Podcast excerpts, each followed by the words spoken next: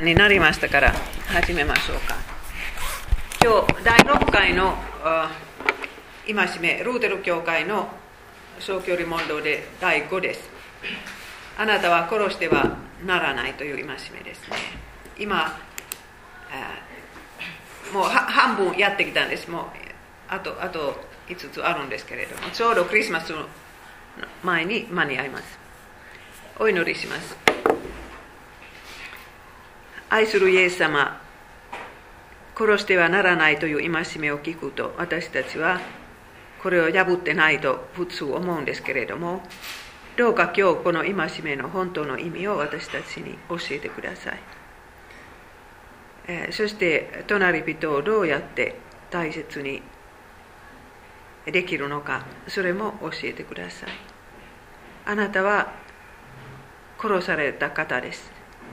だからもういじめも憎しみも受ける人のことはよくお分かりになります。この国のそういうふうに苦しんでいる人を助けてください。イエス様の皆によって祈ります。アーメン。浜田さんとリンちゃんは来ない？浜田さんね、ちょっと悪いみたい。あ、そうです。調子悪くなった。今日も一時限休みでしたから。そうですね。はい、リンさんもう出てないようなこと言ってなかった先生です。この間寮にいたんです。あ、寮にいた。うん。昨日なんかそんなこと言わなかった。今日出れないようだと。いや、あんまりはっきり聞いてないけど。本当に出てきた時になんかちらっとそんなように言ってたよね。そうですけど。なんか余裕だったかもしれない。はい。とにかくルターの説明で始めましょうか。お願いします。私どもは神を恐れ愛さなくてはなりません。それで私どもは隣の人に対してその体を傷つけたり苦しめたりしないで、むしろあらゆる困難の場合にその人々を助け、また励まさねばなりません。はい、ありがとうございます。困難の場合に人を助けたり励ましたりすることは、この戒めを守ることだとルターは言ってます。あんまり詳しい説明ではないですけれども、私はこれはビショップ先生の本から読んだ例ですけれども、この罪は人の前でどういうことであるのか、神様の前でどういうことであるのか、ビショップ先生はこういう例を通して教えるんです。だからこういう3人の人がいるんです。甲乙丙という人がいるんですけれども、甲は敵を銃で撃って殺してしまうんです。そしてオツは打つんですけれども外れてしまうんです。もうちゃんとできませんから。そして兵はもう本当に打ちたいんですけれども、敵を打ちたいんですけれども勇気がないからやめておく。そしてこの3人の中で誰が一番大きな罪人あるのかという問題ですね。皆さん、日本の法律の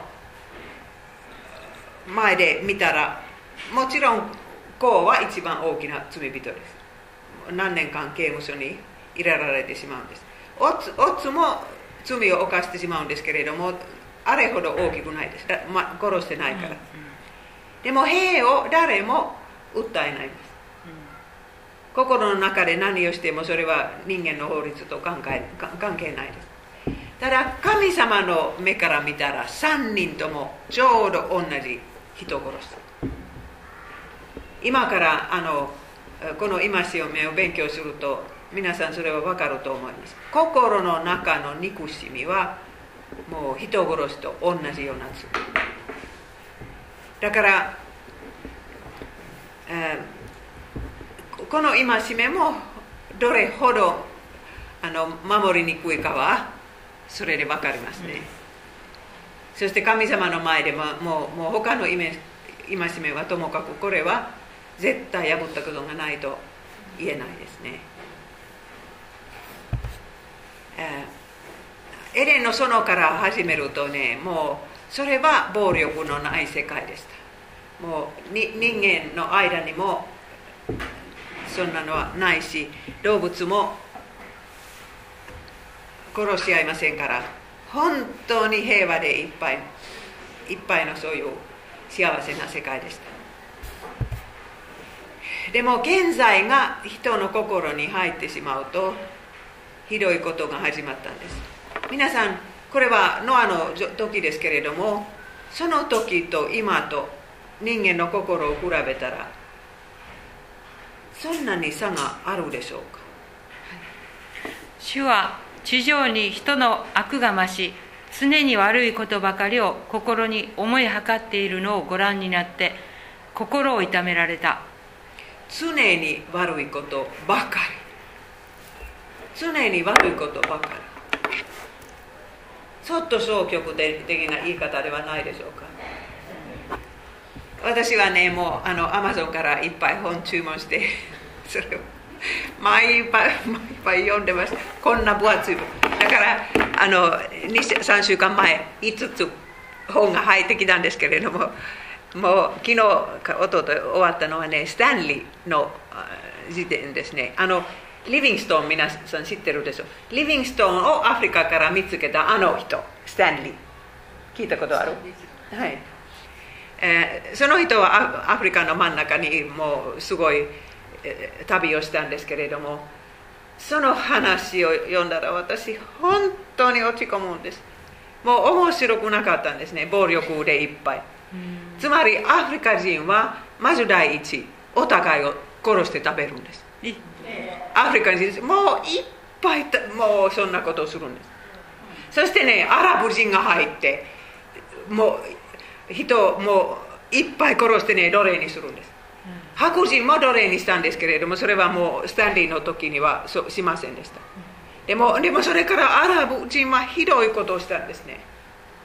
そしてね、スタンリーはそれをストップしたかったんですけれども、だからこういう旅をしたんですけれども、とてもすごいイギリスのジェントルメン、公爵を連れて行ったんですけれども、放っておくとその人もひどいことをするようになったんです。イギリス人もちゃんとした教育を受けても、だからそんなことはしない。キリスト教会の影響も受けた人でしたけれども、でも、もう例えばこういう例があったんです。皆さん、これは多分皆さんの人生で一番ひどい話ですけれども、話していい？だからそのスタンリーはその時いなかったんです。もう遠く行ってたから。このイギリスの若い将校たちはとアフリカ人はもうある町で生活しましたけれども、ある若い将校は人を食べるその民族から11歳の女の子を奴隷として買ったんです。そしてね、もう判決6枚で買ったんです。そしてね、人はどういうふうに殺されて食べるのか見たかったんです。だからその民族に任せて、そしてそれを見たんです。これはイギリス人です、皆さん。だから人の心は本当に変わっているんですか？教育を受けて。教育を受けた人をアフリカの真ん中に連れて行ったら、こんなことが出てくるんです。そして本はそういう話でいっぱいです。だからもう本当に私、人類で失望しました。アフリカ人はかわいそうです。でも今、同じ今後で同じことをされてます。この10年間は300万人も殺されたんです、今後の中で。そう。だから本当にキリスト教会は心に入らなかったら、こういうことが出てくる。そしてダルフル、スダンのダルフル、皆さん知ってるでしょ。アラブ人が入ってきて、同じことをするんです。アフリカ人を見下してね。そしてその差別の心は私たちみんな持ってます。気をつけないともう絶対差別が出てくる。そこから日本のクラクミ問題とかなんとかもう出てきますね。最初の殺人は弟が殺される、そういう悲しい事件でした。これは皆さん、人類の最初の 殺人です。同じ家族の中で。人類の歴史はまだ100年もない。その時には、お兄さんは弟を殺してしまうんです。なぜ殺してしまうかというと、宗教的な理由で。焼き餅を焼いて殺してしまう。本当にね、もう神様はこの世を、御子を与えてくださるほど愛してたと。ヨハネ3章の16節はこういう歴史をたどってくると、本当にもう驚きます。どうして神様はこんな人類を愛してくださったんですか。御子を与えてくださるほど。私だったらもう放っておくんです、この時点からでも神様は忍耐強く。はい、そしてね、土から叫んでいる地。皆さん、これが分からなかったらイエス様の死も分からない、これは聖書のテーマです。土から叫んでいる地。私もテーマの時にはこれは話したと思いますけど、はい、読んでください。主は言われた。何ということをしたのか。お前の弟の血が土の中から私に向かって叫んでいる。神様は殺された人の血を忘れません。それは土からいつまでも叫んでるんです。賠償金が払うまで。どれくらいその血は今この地球の上にあると思いますか、皆さ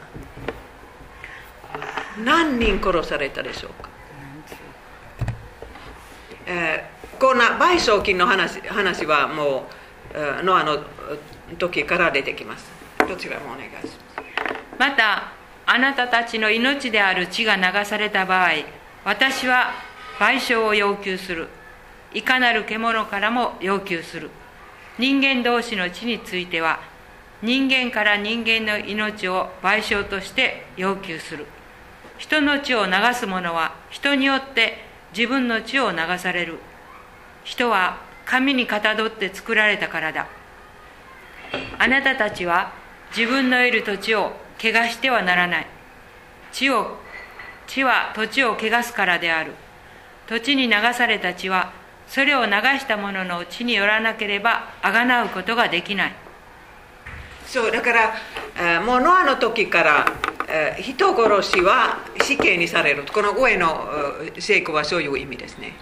だから人殺しは死刑にされるべきだという戒めです。そうでないと、もう殺された人の血はいつまでも叫ぶ。そして土を汚すこと、自分の国を汚すことができるんですね。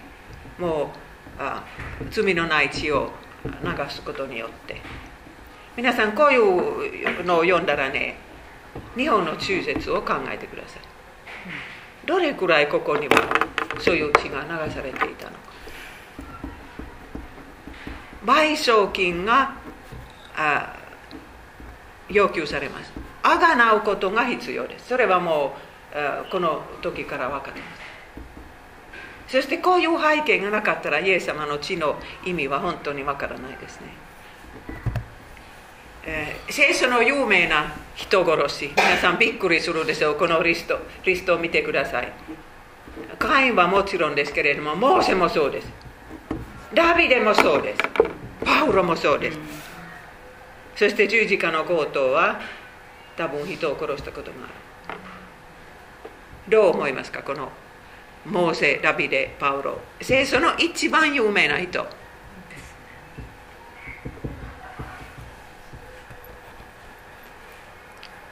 自分の手で殺さなくても、モーセは自分の手で殺したんですけど、ダビデは兵隊の敵の手を通して殺した。そしてパウロはステパノが石打ちでされたのは賛成したんですね。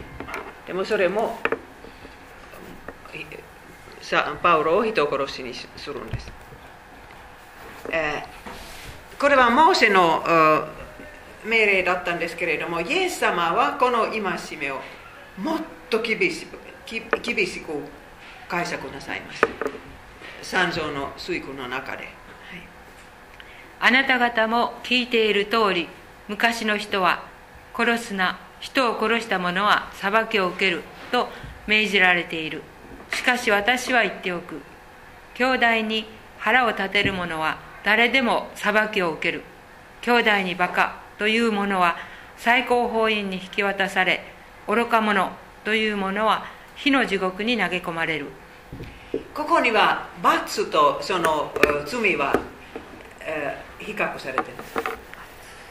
普通の人はね、もう人殺しは地獄に落ちてもいいと思います。そして裁きを受けてもいい。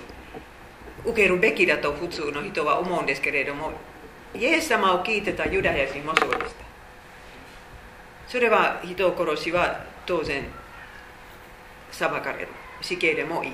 でも、イエス様はね、もうここにはね、私たちの目から見たら小さい罪の罰を大きくするんです。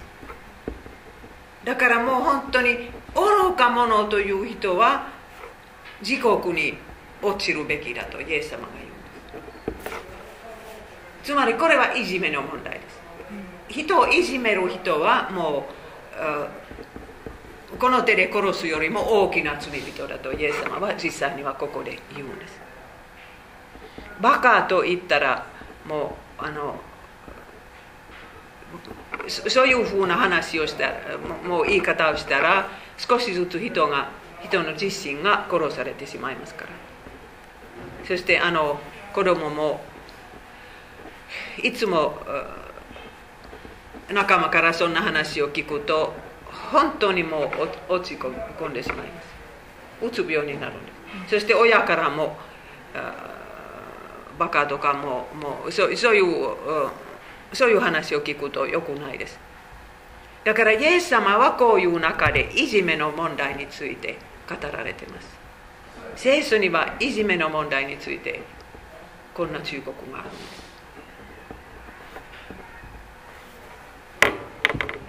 す。今日本中の先生たちはどうやっていじめをやめさせるのか話し合ってるんですけれども、皆さんだったらそれをどうやめさせますか？学校でとか、皆さんの家族の中で兄弟の中にはいじめの問題があったらどうやってそれを対処しますか？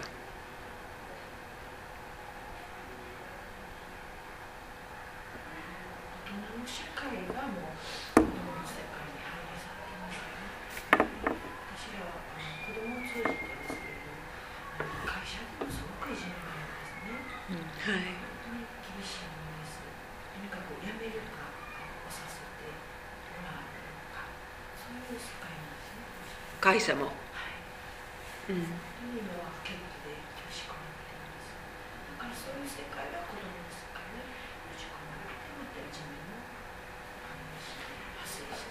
そうですね、そうですね。会社は今強いですね。もう入ろうとする人がいっぱいいるから、うん、本当にいじめるでしょうね。だからこの国の中には自信をもう全部なくしてしまった人は何人いるでしょうか、うん、でも学校の先生はどうしたらいいですか？教えてください。大津で、中学生の男の子が自殺したんですね。その時は教師たちはどうするべきだったんですか？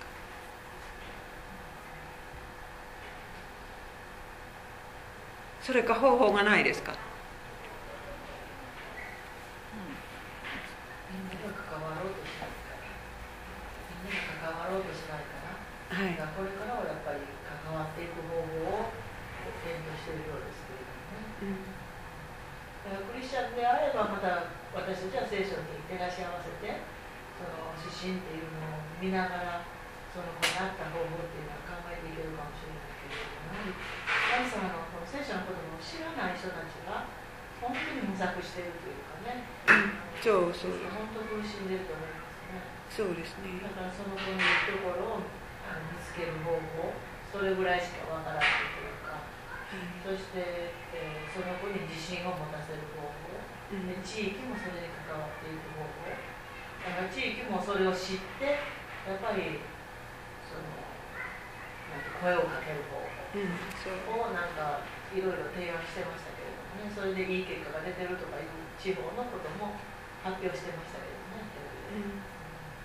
それはいい方法のあれですよね。そうね、悪いものはそこから逃げるというかね、責任転嫁をね、それだからそういう事件になったわけだから改善方法としてこういう結果がありました、こういう結果報告みたいな感じでね、私たちはそれで改善してきましたみたいな感じでおっしゃってて、どこかでだからそれを取り上げてやってみようという傾向もあるかもしれない。ただ公にはやっぱり聖書というそういうものを宗教を出さないから。クリスチャンの教師はやはりそこに立ってやっぱりする必要はあるかなと思いますけど、ね、そうですね。一つ日本の今も西洋もそうですけれども、根本的な問題はね、その現在を信じていないことです、人の心は生まれつきこの通り、そしてね、テレビゲームとかインターネットのゲームによってこういう傾向を強くもうするんですね、それをやってる男の子たちは。そしてね、これは日本で誰かが考えるんですか。もうインターネットのゲームを調べて、これはもう日本にやめさせる、こんなのは見てはいけない、誰がするんですか。だからこのこととゲームといじめの関係を誰かが研究するんですか。絶対関係があるんです。もうゲームをやればやるほどいじめが増えてくる。もう私たちの心にはそんな差別と憎しみと復讐心がいっぱい潜んでるからね、それをああいうゲームとか映画とかによってね、それに餌を与えることですね、その獣に餌を与える。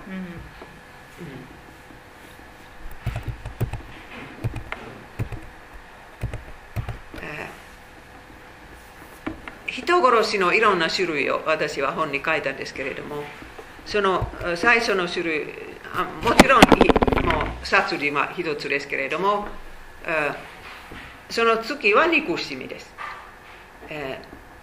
憎しみは殺人とちょうど同じ罪だと、これは第一ヨハネの手紙に書いてあります。はい、兄弟を憎む者は皆人殺しです。あなた方の知っている通り、すべて人殺しは永遠の命がとどまっていません。あ、来たの。いやいや、憎むもの。私たちは自分の感情に対して何かできますか。人を憎んだらそれストップさせられる。あ、そのままじゃ無理ですね。だから皆さんもうストップさせようとしたことあるでしょう。私もあります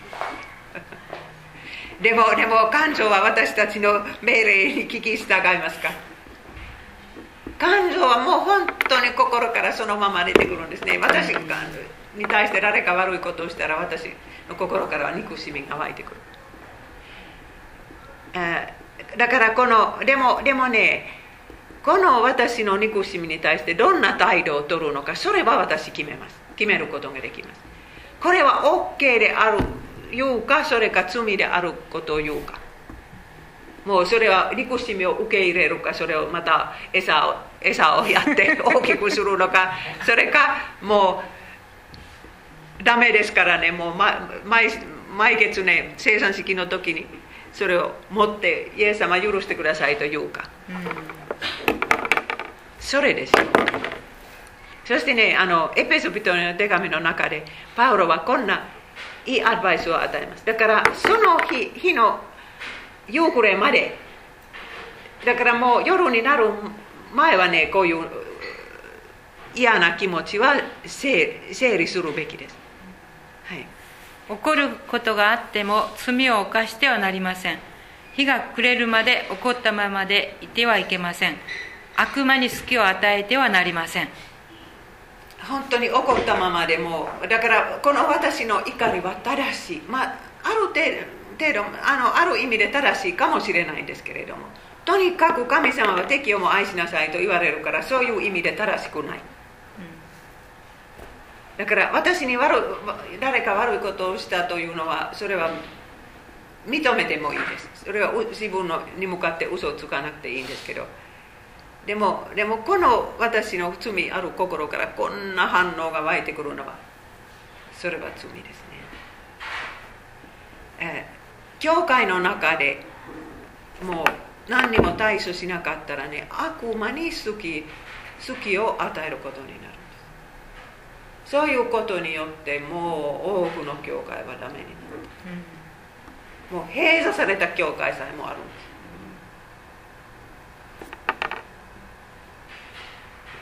本当に私も今そういう試練の中にいるんですけれども、怒りとか憎しみに対してどうするのか。だからもう自分にとってもこれは耳の痛い話ですけれども、日が暮れるまで怒ったままはダメ。これは具体的にどうしたらいいですか？夜になると祈る、神様にぶちまける。はい、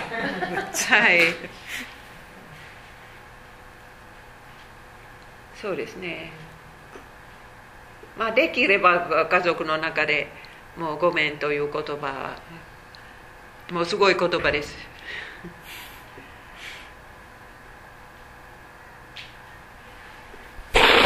でもそれは私のせいではなかったと分かったときは、もうごめんと言ってはいけませんよ。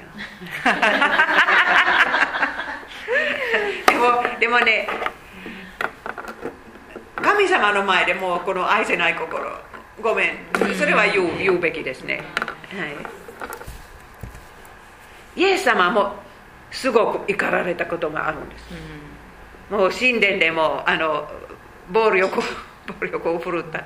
だからもう家具を倒したり、もう鞭を持って、それをもう人間か動物か知りませんけれども、これを振られたことはあるんです。そしてもう一つ、なえた手の右手でしたね。なえた手の人はね、安息日に直してはいけないと思ったそのパリサイ人に対してイエス様は怒ったんです。ルターに言わせると、神の栄光のために怒ってもいい、隣人を守るために怒ってもいいんです。でも自分の名誉が傷つけられたとか怒ってはいけません。ルターはそう言ってます。だから本当にね、私はアフリカのスタンリーの本を読んで、もう怒らなかったらおかしいでしょう。もうどんな悪いことを見ても聞いても、もうだから心は落ち着く。それは良くないですね。だからイエス様もああいうのを見たら、もう本当に怒られたんです。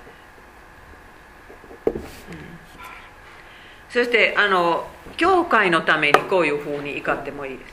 教会はもう例えば異端に走るとか、もう悪い教えを受け入れるとかね、そういう場合は。もうルターが怒らなかったらね、信仰改革にはならなかった。宗教改革にはならなかったんですね。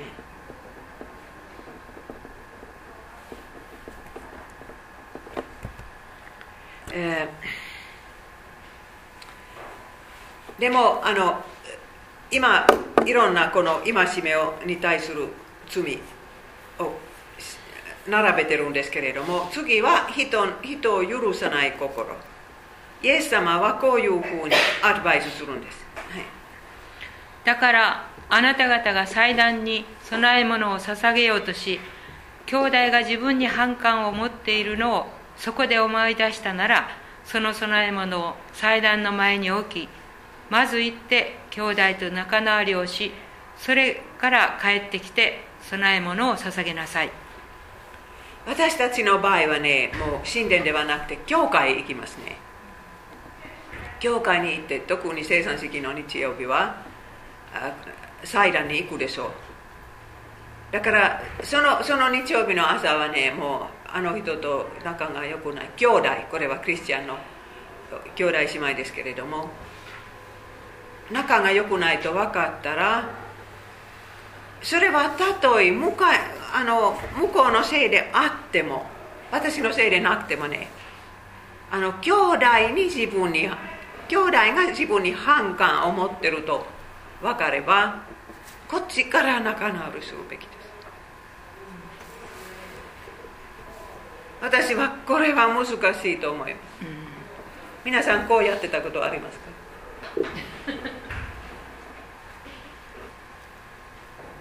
これは具体的にどうしたらいいですか？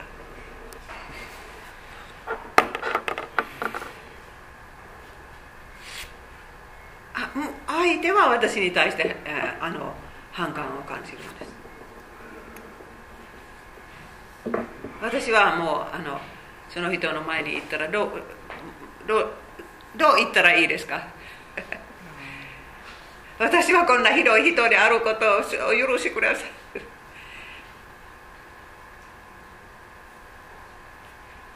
でもとにかくイエス様はこういうことを通して、私たちはもう第6の戒めの前で、十分守ってきたと言えないためにこんなことを言われます。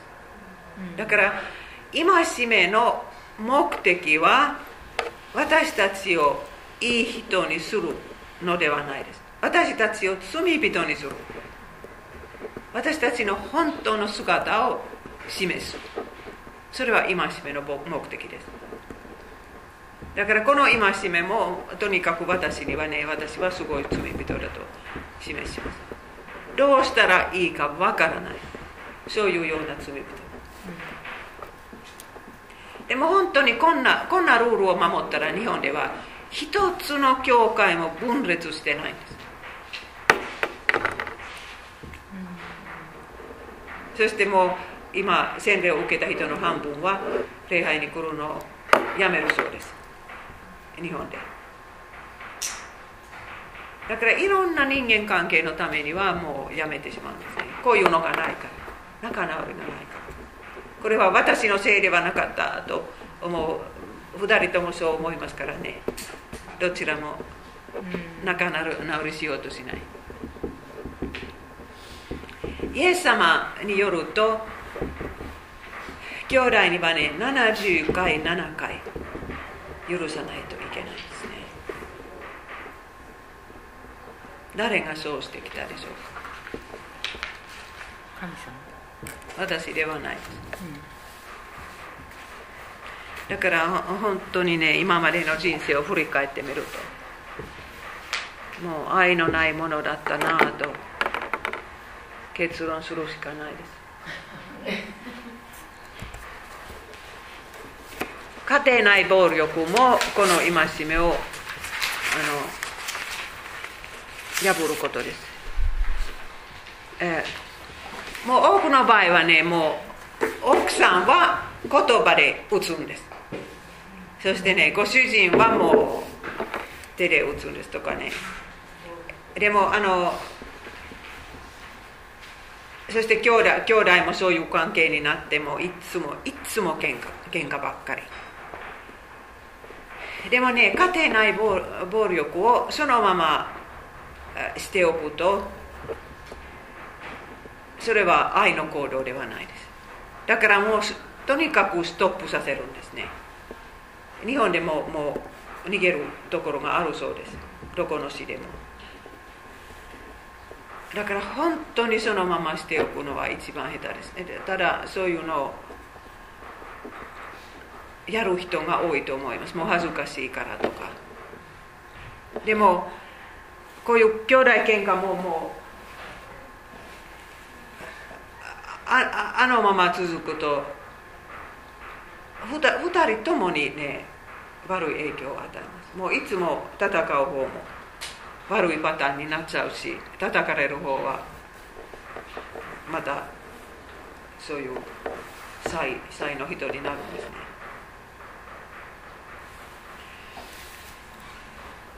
皆さんどうしたらいいですか？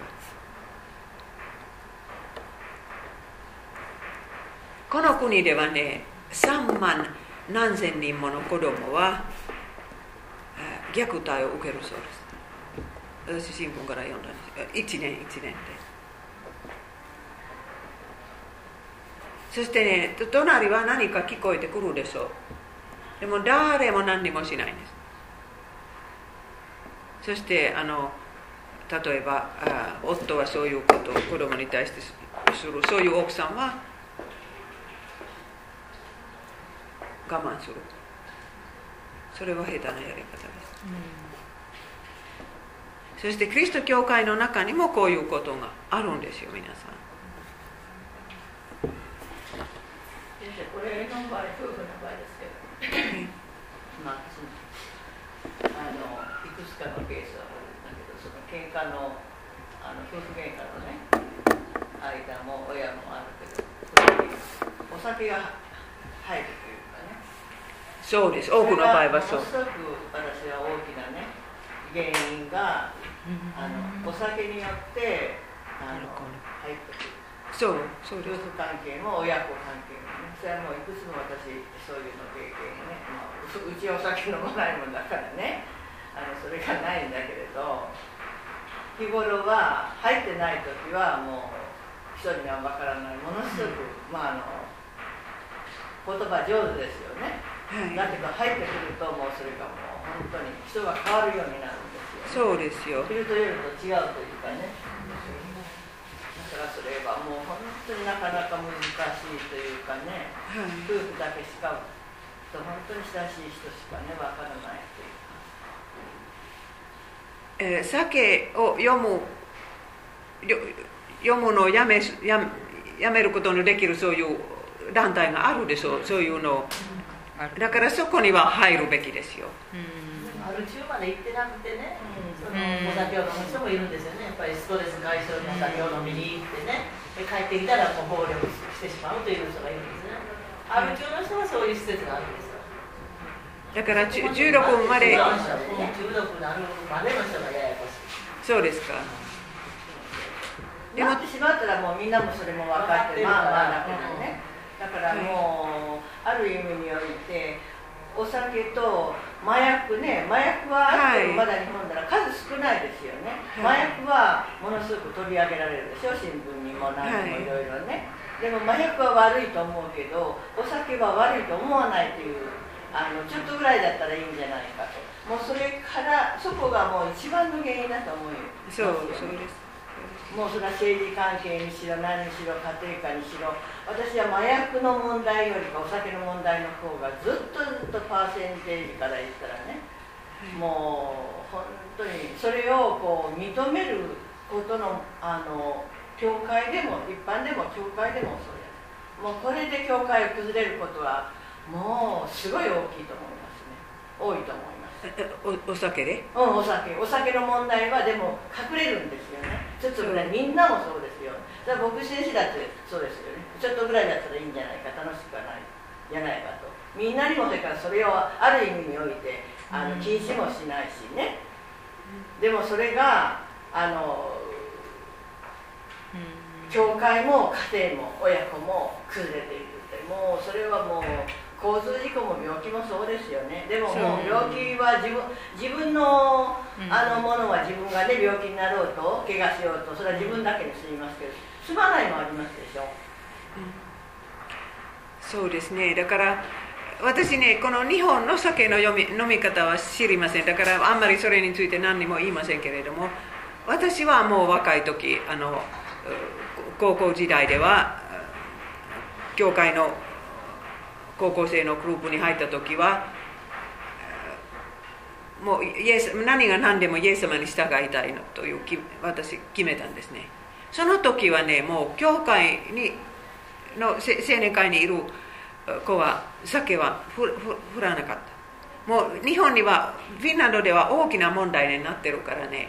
だから聖書には飲んではいけないと書いてないのに、もうこういうグループもこの世の中にいる。そしてアルコールの問題から救われる人は教会に入ったらもうお酒が出ない、もう食事とかグループがあるんですね、それを示したかった、だからもうその時何十年も昔からそうでしたよ。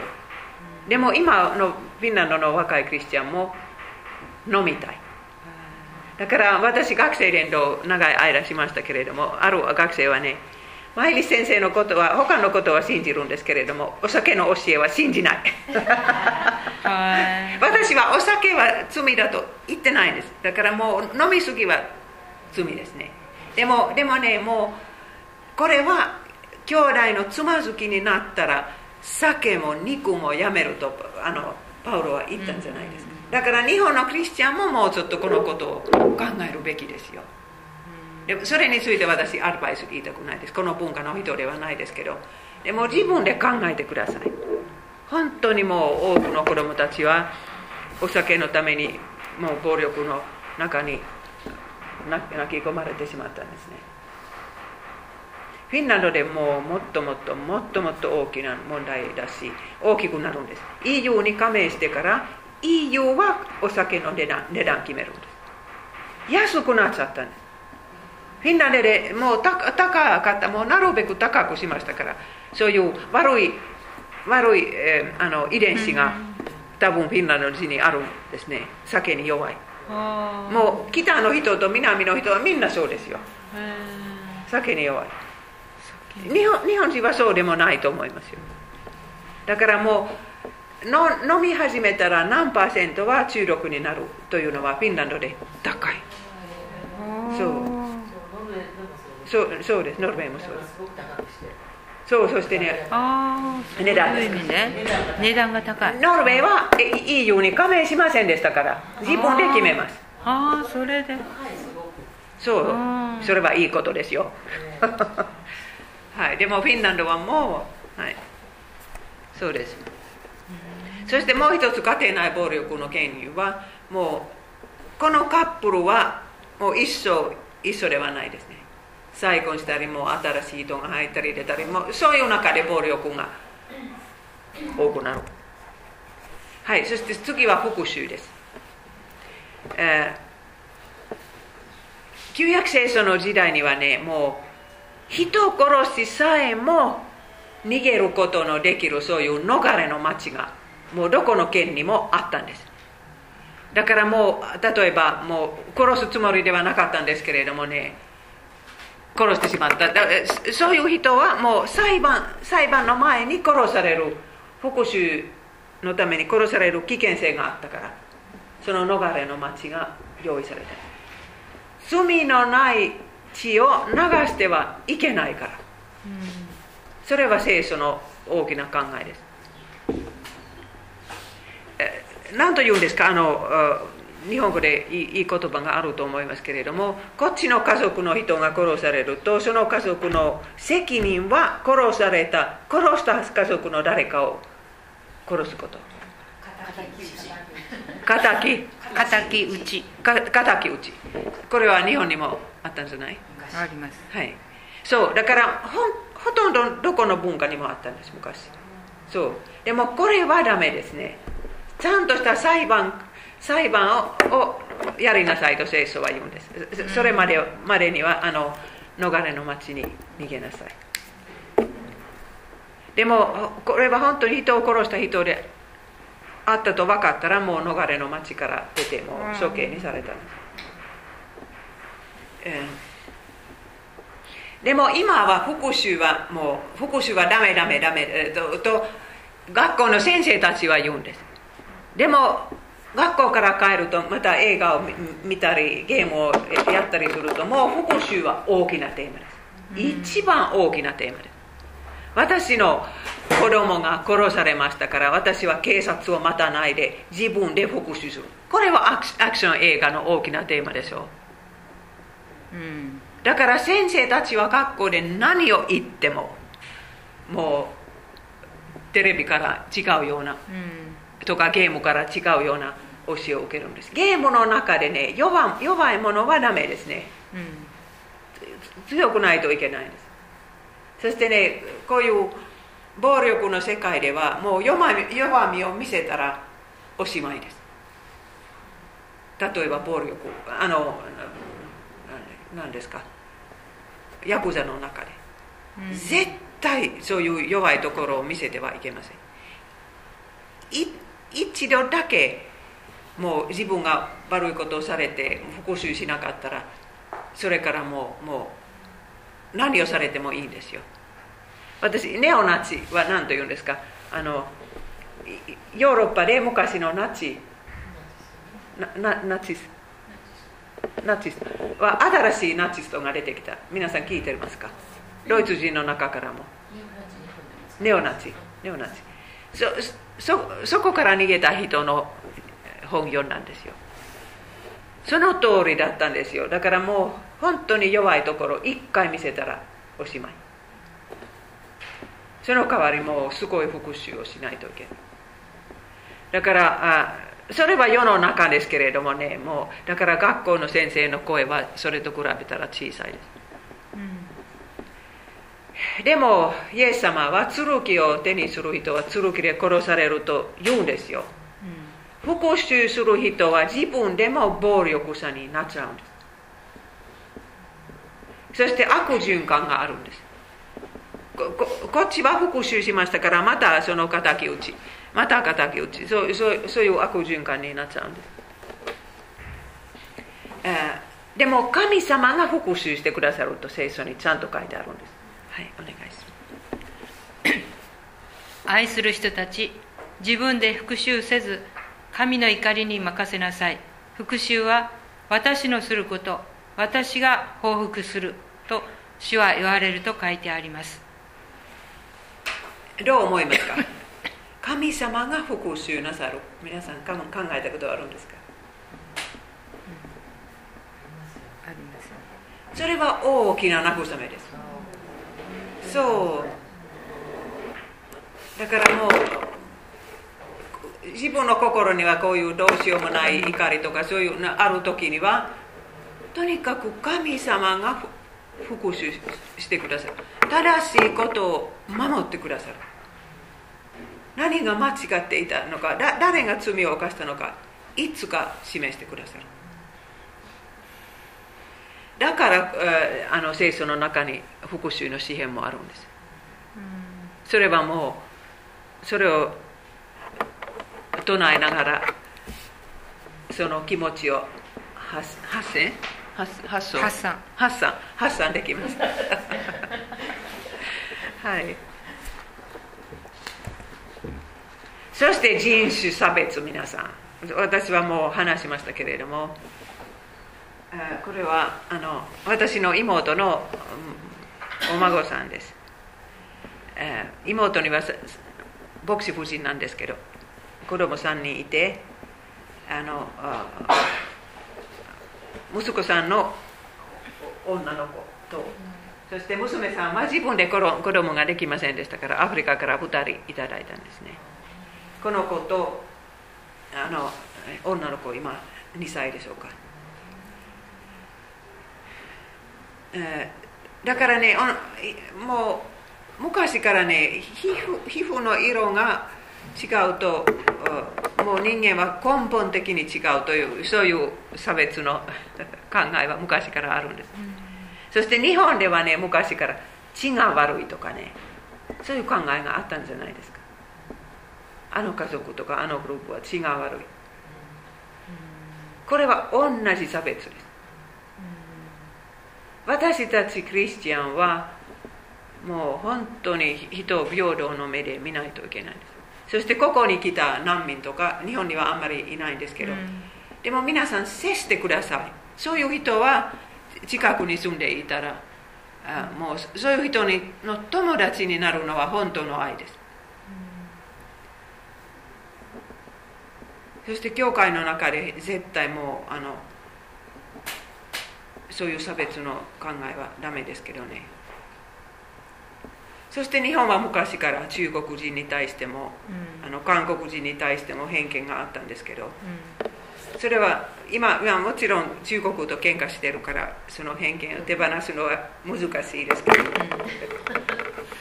私もロシア人に対して苦労してきただから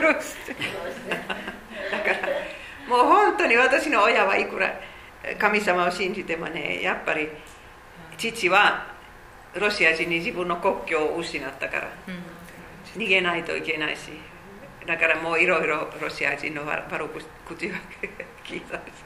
そして、ね、国境はもうすごいビザがいりますから、うん、そんなに簡単に入れない。だから会うこともないんですよ。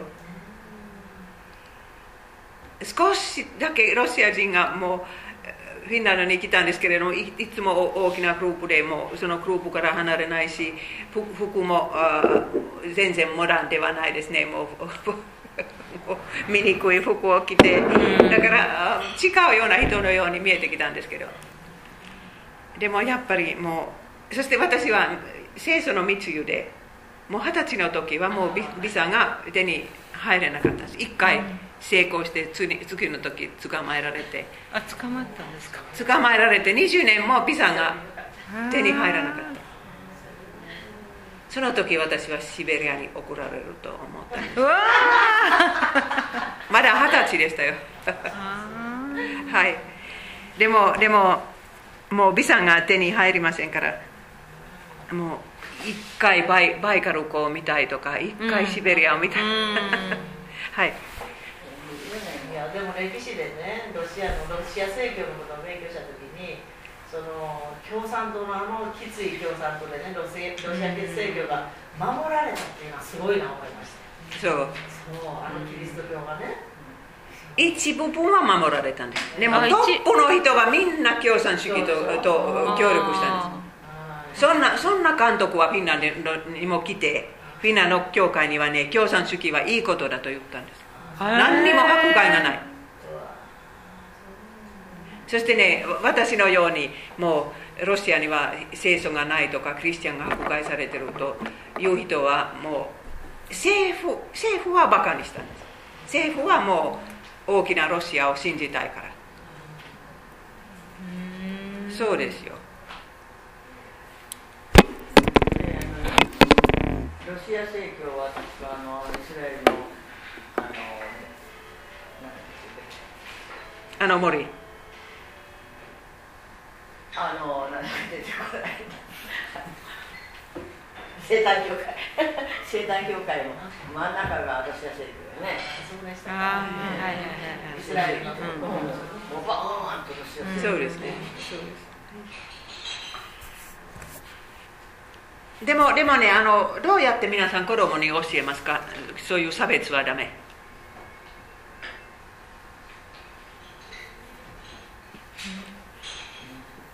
御言葉、神様はすべての人を愛しておられる。そう。もう教会の中ではこれはもう問題ではないですか？ないですか？教会の中で差別なんかします？しますか？私は経験したことないからわからない。でも時々ある日本人の方から中国の人はっていうのを聞いた時に、この人にやっぱりそういう偏見持ってるんだなっていうのは分かった時はありました。そうでもだから普通に接してるんですよ、やっぱり。心の中にはあるんやなっていうのは感想でしたね。そういうものがあるんですよね。だから彼女もやっぱり努力はしてるんだわと思ってね、一生懸命接してますから。でも心の底にはやっぱりそういうものがあるんやなっていうのは感じましたね。そうですね。本当に小さい時にそういう偏見、受けた偏見は難しいです。そうですね。昔うちの教会にご夫婦で牧師先生が特別伝道で来られた時に、奥さんがそこの教会に韓国の留学生が来てたんですよね、はい、で韓国の留学生が来てて、その奥さんは別に普通にしてたのに、ある時に、韓国の方だからニンニクを、ね、たくさん料理で使われるじゃないですか、はい、だから実際今礼拝とかって言われても、ニンニクの匂いがしてたみたいなんですけど、その奥さんがたまたま教会で空気がこもってたから、空気が悪いから変えないとねって言いながら窓を開けたのを別の信徒の、日本人の信徒の女の人が聞いて、その奥さんが僕主婦人なのに差別をしてると。その韓国の留学生が臭いから窓を開けてるって、その奥さんは全然そういうじゃなかったんです。だから自分の知らないところで、その教会の中で牧師夫人であるのに孤立をして、でしばらくとか長い間苦しんで、その原因がもちろんご本人にも分からなくて、だいぶ経ってからその話が回り回ってこういうことをされたそうですねって言われた時に自分の中でも全然記憶になくて、でもあそういうふうに信徒の方は取るんだと思って牧師夫人であることが怖くなったっていうのを証じゃないけどだいぶもう20年ぐらい前に聞いた時にあなんかすごいなんか日本人っていうかやっぱ心の中にそういうのがあるんだなと思ってこう偏見とかそういうのはその方になくても違うところでも作られていく。そうですね、ちょっと怖いなと思うけどね、教会とか何気ないわけましょうかだけで言われてもねえ、教会の中といってもやっぱり安全じゃないけどやっぱ人の心がやっぱり、20年か30年前にはね、もうこの西日本ルーテル教会の中でもある教会でブラック民の信者がいましたけれども、それは誰に行っても行けなかったということだった。もうだからその教会の人はこの背景知らなかったんです。これは普通でしょうか、それが変わってきた。オープンにしないですよ、しない、教会の中でもその人がブラックの人だっていうことでしょ。はい、しないしない、オープンにはしない。他の信者も知らない、今でも知らない。だから個人的にある親戚からどうしてあの人はブラックの人なんですっていうのを聞いて、ああそうだったのっていうのを知ったことはあります。でも普通の人は知らない。でもこのことは本当にもう教会の中でもうちょっとオープンにすると問題が出てくる。オープンにするとまだまだこの弊害がこの将来のことを考えたらやっぱり弊害が出るだろうということを配慮してそれをしないんだと。そうですか、まだそういう開けた社会ではない。仕事はそうでもないけどやっぱり結婚とかそういうのはそう、結婚、はい、だからそれをあるで紹介したっていうのを聞いて私もびっくりしたんですけどね、はい。そして次は中絶ですけれども、戦争の後は日本でも少なくても 10% はの人口、今の人口から見たら 10% はこういうふうになくなったと分かるんです。どこの国もそうです。だから日本の人口から見たらそれは1300万人になるんですけど、神様はこの一人一人の1300人の小さな日本人のためには計画を立てたんです。この人は音楽家になるとか、もう教師になるとか、もうお母さんになるとか、そういうのはちゃんとご計画が立てられていたんです。そしてその人は生まれることができなかったらもう空白はあちこちあちこちあるから、本当に空白があるんです。はい、読んでください。胎児であった私をあなたの目は見ておられた。私の日々はあなたの書にすべて記されている。まだその一日も作られないうちから。例えば家庭の中にもうこの子供は生まれなかったんですけれども、その子供の役割は兄弟の中で大きかったと思います。それから親の世話をする老後でね、そういうのもあるし、そして社会でもあるし、だから本当に損するんですね。そして養子の可能性は日本でももうないですね。だからもう妊娠したらこの子供を他の人に渡すことができるとほとんどはわからないでしょう。どうですか？わからないですね。その制度はもうちょっと頑張って明確にするべきだと思います。でも日本人はまあ養子もあんまりいい目で見ないんですけどね。でも子供のできないカップルが増えてくるんです。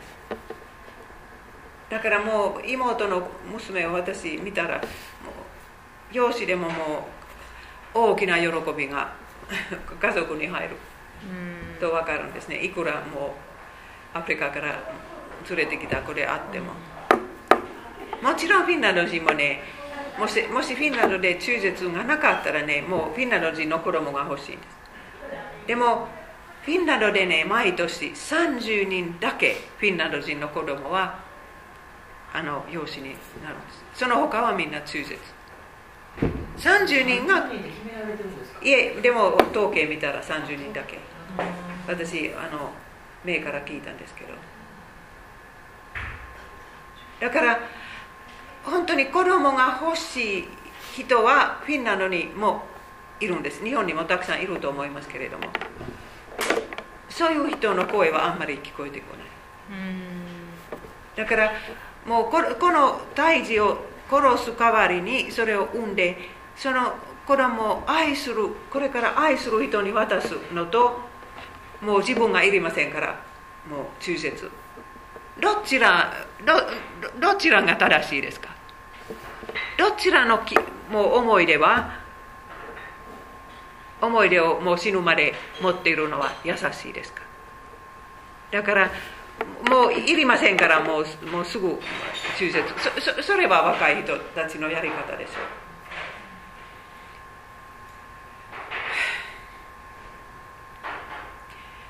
そしてね、今総会を調べるでしょう、日本人も。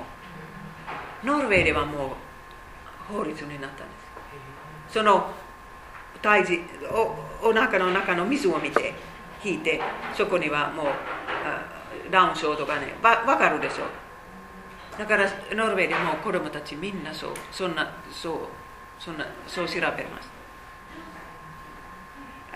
中絶しなさいと誰も強制はしないんですけれども、でも普通の親はもうこの子に障害があるともうやめさせますね。だから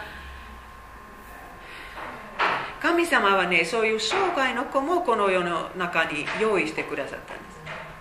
私たちに何かを教えるため。障害の子は絶対もう周りに何か大切なことを教える、そういう役割があるんです。私の家族では10年前までみんな元気でした。もう老いもめいも、それまで17人でしたか16人でしたかで、みんな元気でしたけどね、それからもう病気な子が生まれてくるんです。この子です。そして生まれる前はね、もうほとんど生まれるまではあと2ヶ月くらいで、もうお医者さんはやっと分かったんですね、障害がある。圧迫したんですよ。そして私の弟は刑務所に何回も入った子ですけれどもね、でも中絶には応じなかった。だからお医者さんはね、もうどうせ死んでしまうからと言うんですね。そして弟はね、もう自然の死に方を選びましょうと言うんですよ。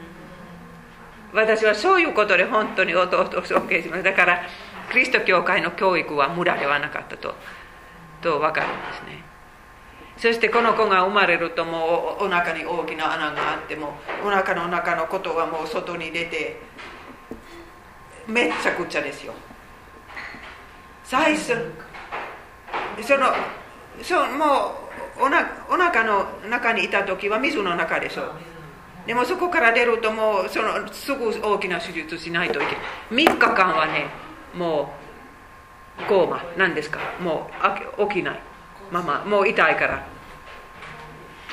そしてね、もうこの辺はもうめちゃくちゃで、もうこっちの骨もちゃんとしてないです。あ、出来上がってない。そう、だからもう歩けるかどうかはわからない。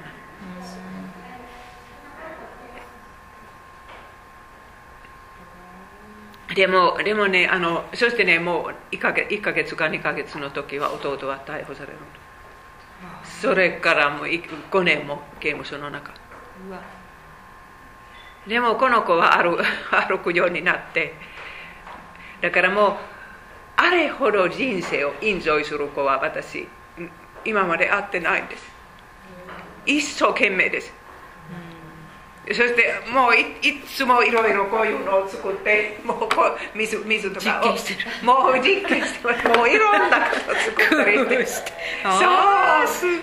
だからもう朝起きたらそういうので頭いっぱいで今日何をしようと。これは私おばあさんの家にしか会わないんですけれども、おばあさんの家にはスペースがあるし、いろいろ実験の道具もあるからそうです。でもまあ手術した時はもう8歳の時には大きな手術をもう1回受けて、そのあと1年は落ち込んでた。だからイエス様のところへ行きたいと言って、もう生きている意欲がなかったんです。でもまた元気になって、ただこれから10代になるときは自分はみんなと違うということを気にして、もう大きな苦しみが始まると思います。今何歳ですか？今は9歳。そう。ロンヤ。あ、でもロンヤ。そう。やなついね。はい。だからもう元気で生まれる権利があるとフィンランドの新聞に載ってるんです。子供にはね、元気で生まれる権利があるんです。つまりこういう子供には生まれる権利がないんです。そういう社会になっちゃうんです。そしてね、幸せでないといけない。そんな考え方は背後にあるんです。幸せでない。あんまりもうこの子が生まれた時はもう簡単な人生ではないと誰でもわかるんです。だからもうそんな苦しみはこの世の中に欲しくないです。殺しましょう、お母さんのお腹の中で。でも日本では16人に1人でしたか？なんかすごい率で障害者。本当。それを聞いた私びっくりしたんですけど。どんな障害者？何のあれなんですよ。だから死体不自由とか脳性とかいろんなその障害を持ってる人たちがこの健常者の方が少ないんじゃないというぐらいすごい率ですよ。いやだからその率を聞いただけなんで、どこで聞いたのかな。誰かそういう授業なかった？違う。私もびっくりしたんですけど、いや天国はでも健常者ばっかりですよ。だから全部が癒されるわけですから。そう。だからこの治療だけのことですから、私たちが障害者からどれほど大事なことを学ぶのか。そうですそうです。だから私たちの教会はもうほとんどが障害者なんですよ。そうですね。私この間はい。耳が聞こえない、目が見える。だからどれだけ大事な教会というのを私はあそこで着にして教えられたんですよ。はい、神様が目を留められてる方々が集まってる。それを通説に感じたんですね。はい。そうです。大事な方なんですよ。そうです。その通り。で、ロンヤちゃんも大事な子なんですよ。先生のこの家におって。そう。思いました。はい、日本の土から叫ぶ子どもたちの血、1003万人もの子どもたちの血。だからこれはね、赤く引いてたのは弟、聖書には弟なんですけれども、私はこう書いて、もう一回読んでください。何ということをしたのか、お前の子の血が土の中から私に向かって叫んでいる。そうです。だから本当にもうこの国は本当の神様の前で改心する必要があるんです。これも見てください。こ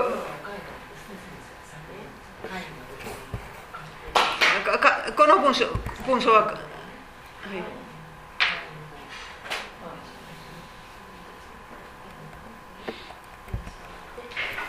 いうふうなところはあちこちあるんですね。もうだからどうしてここに人形を置いておくんですか？私に説明してください。ああ、やっぱり苦しんでるから。母親が苦しんでるから、やっぱり下ろしてしまったという、はい、その子を、人形はその子に与えたかった。そうですか。水供養、水子供養、それは生まれてこないお腹での、はいはい、中絶だけじゃないですよ。病気とか何々で生まれなかった子供の魂を慰める場所で、中絶が 100% じゃない。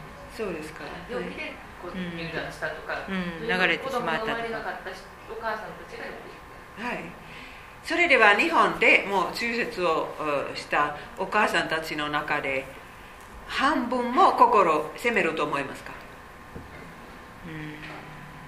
うん、もうこういうところはあちこち見えるから、そう、心が責めると思いますか。心責めてるからそういうことがね、そうだから神様は私たちを作ってくださったんです。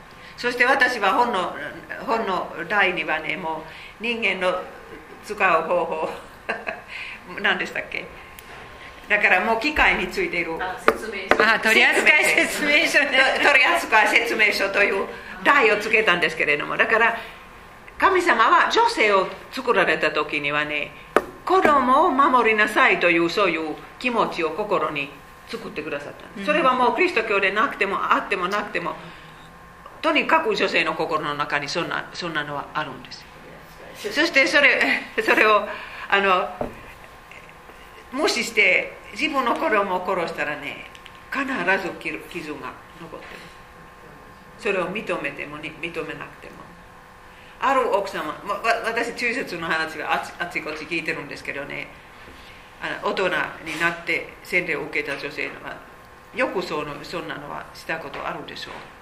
だからある奥さんはね、もういつももうお寺を回ってその罪を心にもう引きずっていたんですけれども、教会に来て、そしてうちの教会だったんですけれども、ハーベストタイムのビデオを貸して帰ったんです。そこには中島先生、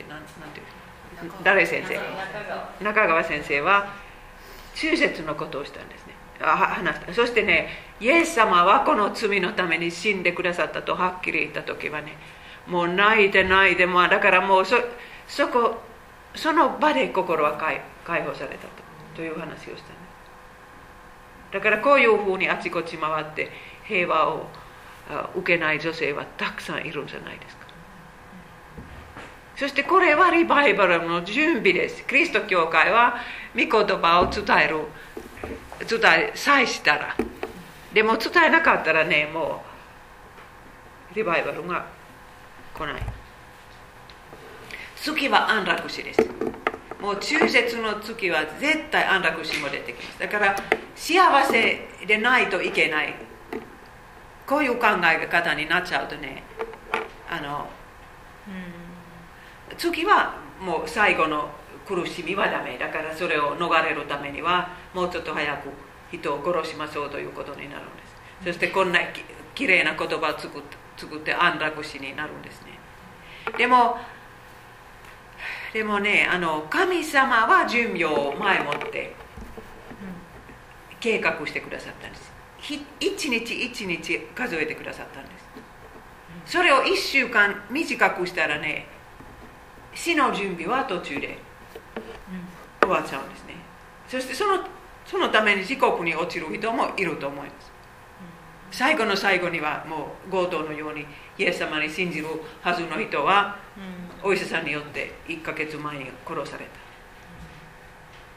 そしてお医者さんも看護婦さんも人殺しになっちゃうんです。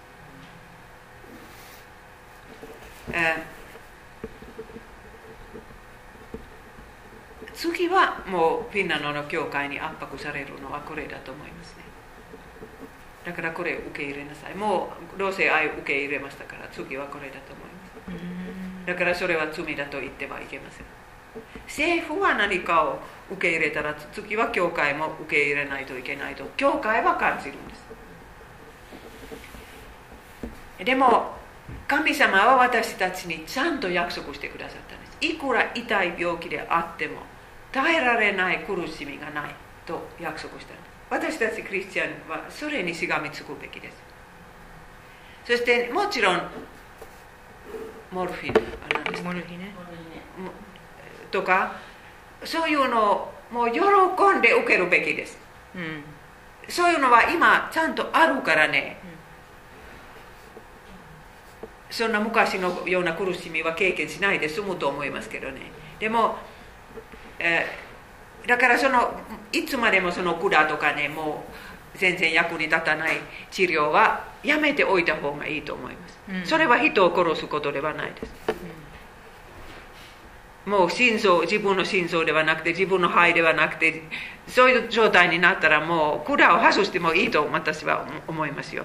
それは殺すことではない、うん、もう脳も動かないとかね、うん、そしてもうちょっとモルヒネをどれくらい与えたら殺人になるのか、それはまあギリギリまで与えてもいいと思いますよ、うん、それは人殺しではないです。でも毒を持って注射してこの人を殺す、それは全然違うんですよ。そしてもう法律になったらそれから年を取った人は自分が邪魔者だと絶対思うようになるんです。こういうふうに続けているともう国のお金は無駄遣いになっちゃうから、そして親戚ももう早く死んでくださいというそういう考えているのを年寄りは感じてしまいます。幸せでないと人生は生きていく価値がないと思ったらね、例えば50歳の時には会社は辞めさせるとか離婚になったとか、それは十分理由になるんです。とか10代の子はね、私の花はもう綺麗ではないから人生は面白くないとほとんどはこう思うでしょう。時々落ち込んでしまう時にその時はもう本当に安楽死の可能性があったら皆さん考えてください。皆さんはもしクリスチャンでなかったらね、そして安楽死は病院であったらね、私はもう何回も安楽死をお願いしたと思います。今まであんまりにも苦しいから。はい、読んでください。あなた方を襲った試練で人間として耐えられないようなものはなかったはずです。神は真実な方です。あなた方を耐えられないような試練に合わせることはなさらず、試練とともにそれに耐えられるよう逃れる道をも備えていてくださいます。皆さんの今日の苦しみは何であっても、とにかく逃れる道を備えてくださいます。それは今日信じてください。そして次は自殺ですけれども、自殺は今の若い人たちはね、自分には自殺する権利があると思いますよ。これは私の人生ですからそれを負える権利があると思うんです。でもそれは本当に人殺しと同じような罪だと、まあ聖書を見たら分かるんですけど、そして残された家族にとって一番大きな苦しみです。一番大きいです。この世の苦しみを逃れようともっとひどい苦しみに飛び込んでしまう。皆さん、これは自国の存在はもう日本の自殺を計画している人を知ってたらね、自殺は少なくなるんです。でもいつも 自殺をした人はみんな自国に落ちるというのは違います。だからキリスト教会、イエス様を信じて洗礼を受けた人は落ち込んで自殺する場合があるんです。だからもうキリスト教信仰はもう罪を犯しながら死んだら地獄に落ちると、もしそういう信仰であったら私たち救われますか？死の瞬間には十分信仰があるんですか？どの戒めを守ってますか？だから、この神の国はこういう部屋のようなものですね。私たちこの中にいたら救われるのです。何をしながら死んでも、でもここから出てしまったらもうイエス様を否定して出てしまったら別ですけれどもね、この部屋の中でたとえ失望して自殺してもそれでも救われます、罪の許しがあるんです。まあ戦争も人を殺すことなんですね。だから国には国を守る権利があるんですけれども、そして聖書を読むと戦争は神様の左手の技だと私はエレミアの時も言ったんですね。ネブカデネザルはユダの罪を罰する、そういう王様だったんです。神様が呼んでくださった王様でした。そして新約聖書の中には100人隊長はたくさん出てくるんですけれども、とてもいい人は少なくとも5人。そしてその人に対して、イエス様もバプテスマのヨハネもパウロも職業をやめなさいと言いませんよ。だからどうしたらいいかという兵隊にはバプテスマのヨハネはこんな返事をするんです。兵士もこの私たちはどうすればよいのですかと尋ねた。ヨハネは誰からも金をゆすり取ったり騙し取ったりするな。自分の給料で満足せよと言った。でも国の名誉のために戦争してはいけません。とかお金が欲しいとかスペースが欲しいとかそういうのでほとんどの国は戦争するんですね。この絵は朝鮮戦争の絵なんですけれど、日本はこういうのを経験しなくて済んだ。もうだからこの日本の地で、沖縄は別ですけどね、この神戸の地でこういう車がなかったんですね。これは何と言うんですか？戦車。戦車。だからもう本当にこういう戦争になると、もう誰がかわいそうですか？子供たち、女性たち。だからたった国の名誉のためにそんな悲劇を起こしてはいけません。はい、もう私インターネットゲームについても話しましたけれども、だから今話す必要がないですけど、この絵を見てくれ。昨日インターネットからだからこの子も外で遊ぶべきですけれどもね、外でもいい。外でゲームしてない。外で遊ぶんじゃなくそしてゲームは毎年毎年残酷になるんです。去年やってたのはもう十分ではない。もっとひどい風に人を殺してしまう。そういう風になるんです。そしてね、人間の見たことは必ずその心の倉庫に保管される、そうだからもう一旦忘れてもそれにあるからね、動機になるんです。私たちの心を変えるんです。本当に私たちの見た場面一つ一つは残ってます。そしてこのさっきの子供は、これはまだ7歳の子供ですけれどもね、何枚そういう場面は心の中にあるんです。いい場面ではなくて悪い場面。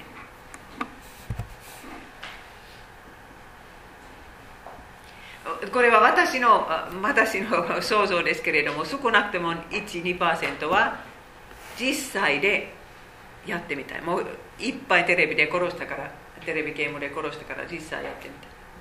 それは 1% であってもね、相当の人になるんです。だからこれからもう世の中は大変です。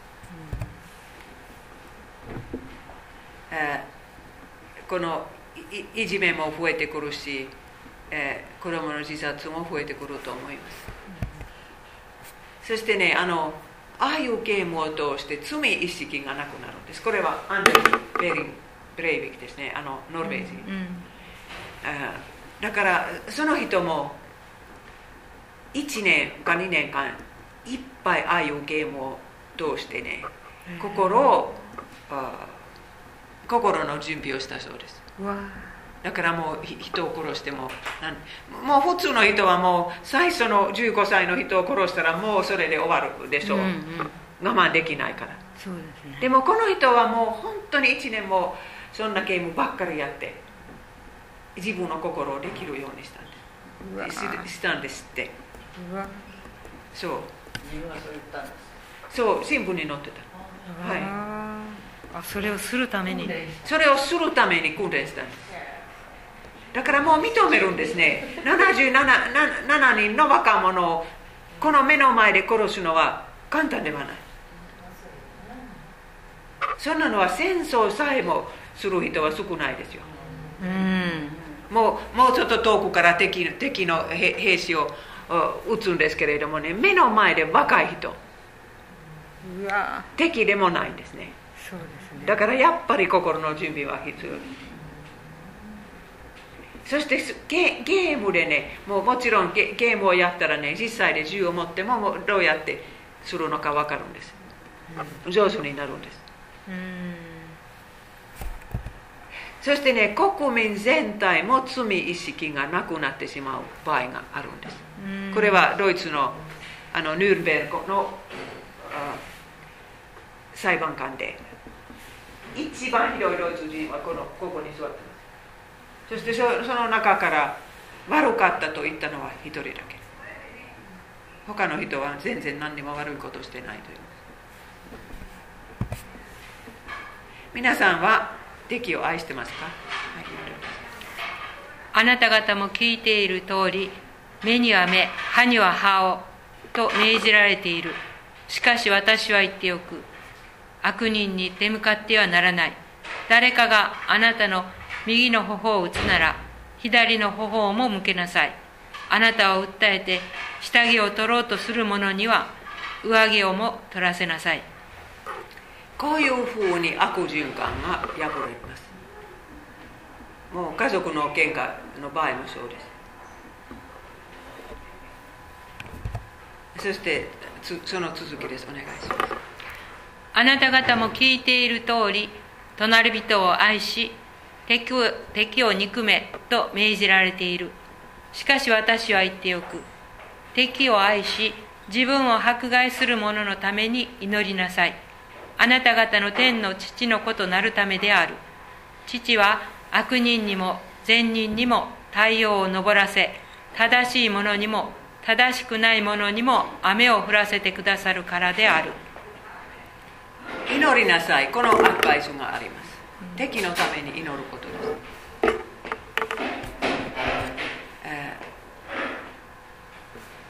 す。イエス様は隣人を許さなかった、そういうしもべの例え話を話しましたけれども、皆さん覚えているでしょう。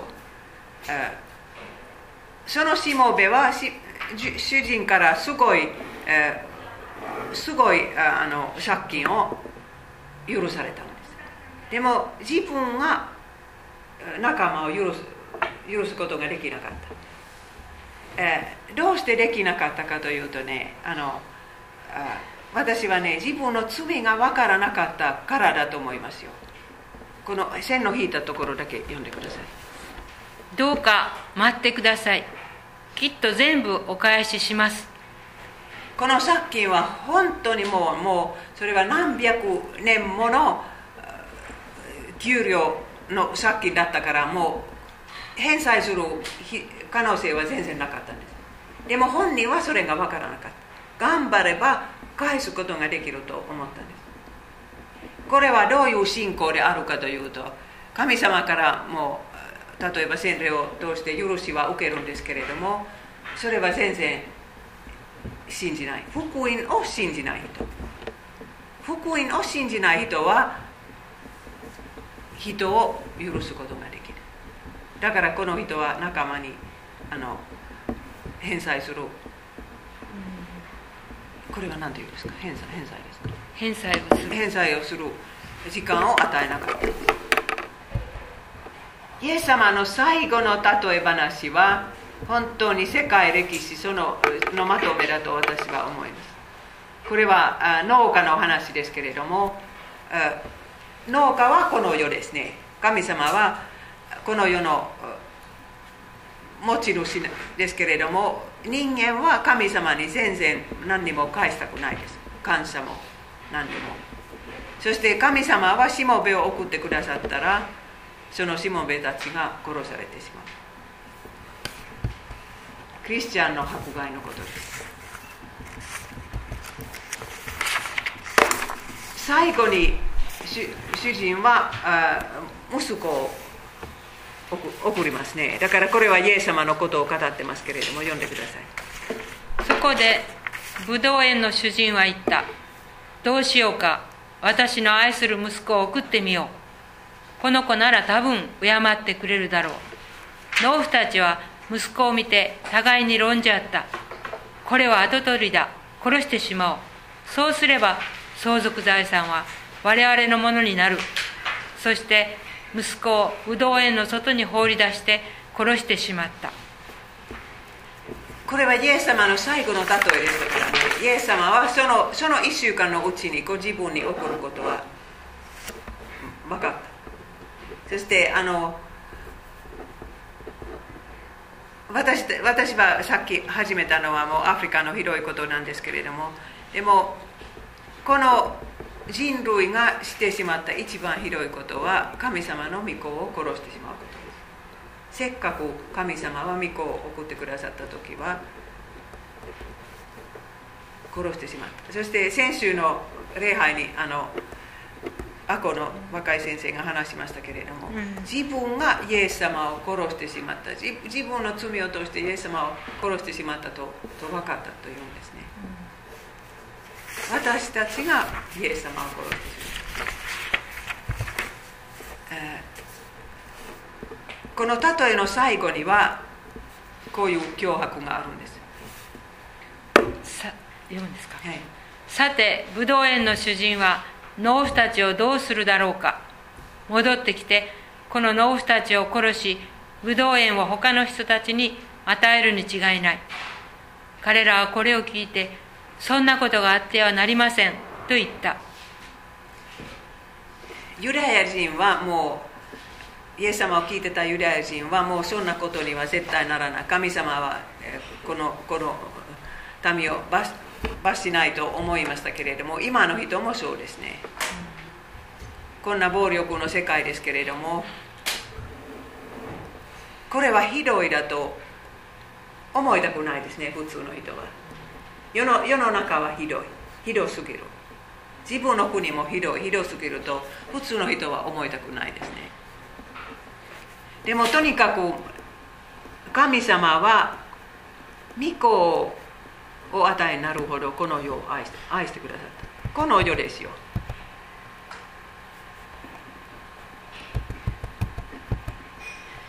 そしてイエス様は憎しみも暴力もない苦しみ方を私たちに見せてくださったんです。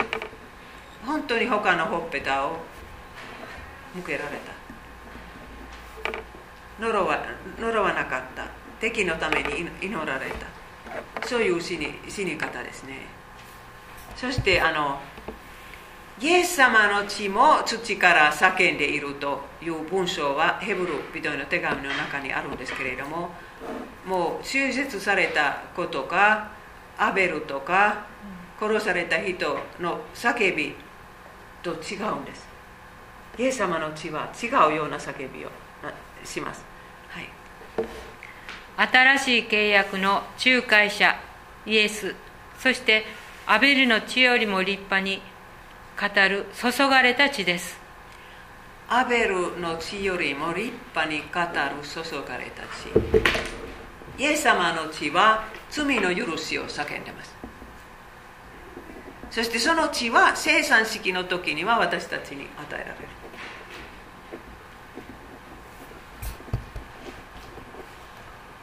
その賠償金はどれほど必要であるのか、私は最初からもう言ったんですけどね。その賠償金が払われた。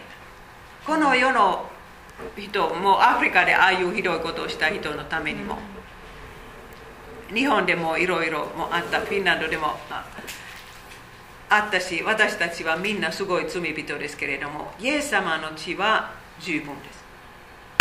その賠償金は払われていると分かるんです、はい、人の子は使えられるためではなく、使えるために、また多くの人の身代金として自分の命を捧げるために来たのである。第6の戒めに対して犯した罪の許しは、これは最後ですけれども読んでください。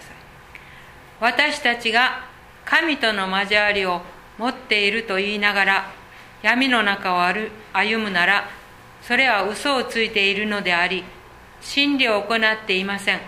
しかし神が光の中におられるように、私たちが光の中を歩むなら、互いに交わりを持ち、御子イエスの血によってあらゆる罪から清められます。暗闇の中にいるのはね、もうこの罪を犯さなかったというの、だからその罪を否定することです。でも光の中でもう犯してしまった、今もどうしようもない、今もどうやめたらいいかわからないと認めたら、イエス様の血は私たちをあらゆる罪から清めてくださる。昔の罪も今の罪もそうです。はい、お祈りします。私たちは本当にもういっぱい第6の戒めを破ってしまいました。でもあなたはこの世の中をそれでも愛してくださいました。私たちのために死んでくださいました。ありがとうございます。どうかこの素晴らしい福音は今心で重荷を持っている日本人一人一人の耳に入りますように、この国のクリスト教会を助けてください。イエス様の皆によって祈ります。アーメン。